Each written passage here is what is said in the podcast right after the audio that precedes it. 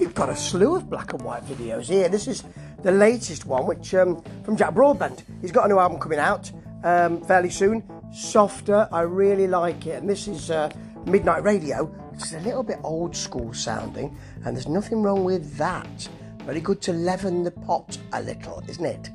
He's got credits on this actually, as the lights are started and uh, set up and all of that, and it's it's got a nice um, gentle juke joint feel with the electric with the um, acoustic guitar, no electrics, the acoustic guitar here, and, and a nice gentle beat.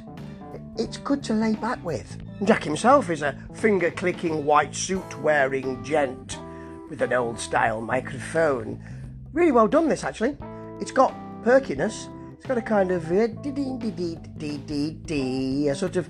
It's not like that. That's terrible. But you know, not denigrating the song either because I really like it.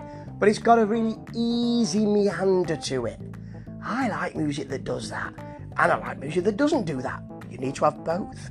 It has a bluesy feel to it, but a really nice, gentle after hours, have another drink vibe.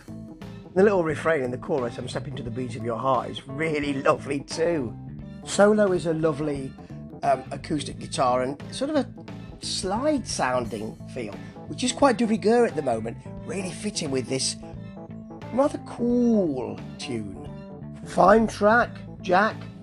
Like the rest of the album, I think this might be a bit of a sleeper success. Ta ta.